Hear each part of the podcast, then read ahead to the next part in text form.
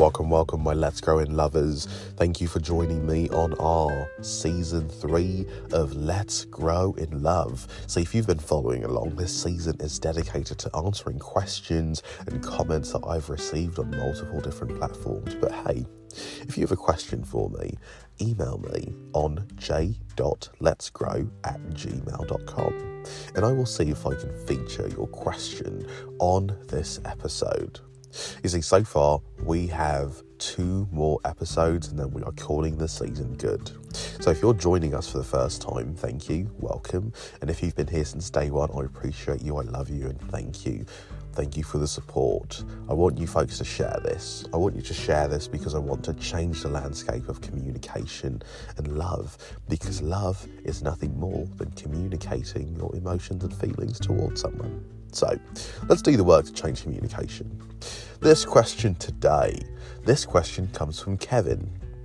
Kevin, I don't know where you're located, but if you're listening, hello and thank you for asking this question because it came a, it came at a very precarious point in my life where I'd been doing some research and some work on my own. You see, the title of this podcast is Compulsive Repetitions. And yes, as I was doing this work, see, there are a couple of books that I read frequently, there are a couple of classes that I take. Why? Because understanding myself at a deeper level is what's going to help me attract the things that I want and the things that I desire in my life, the things that will help me grow. So, Kevin's question Kevin asks, You know, Jacob, I keep attracting the same types of women. I go on dates and I've even been in a couple of relationships since I was single three years ago, but I keep attracting the same women. And you see, I really, really, really empathize with this because a lot of us are stuck in this cycle and we don't understand why. We don't know why we're stuck here because we want to not be here, but we can't figure out why.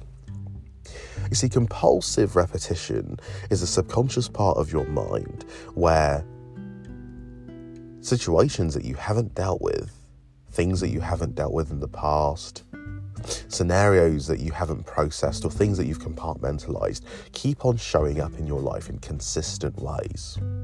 Why? Because your mind is trying to take you back there so you can address what it is that happened and move forward from it. See, until you go back and understand why you've made the choices you made or why the thing that happened to you happened to you the way it happened to you, you will keep finding yourself in scenarios like that. You will keep subconsciously creating scenarios like that because you feel like you could have done something different in those situations. Competitive, compulsive repetition. So, if you're stuck in this cycle, here's what I need you to do I need you to stop.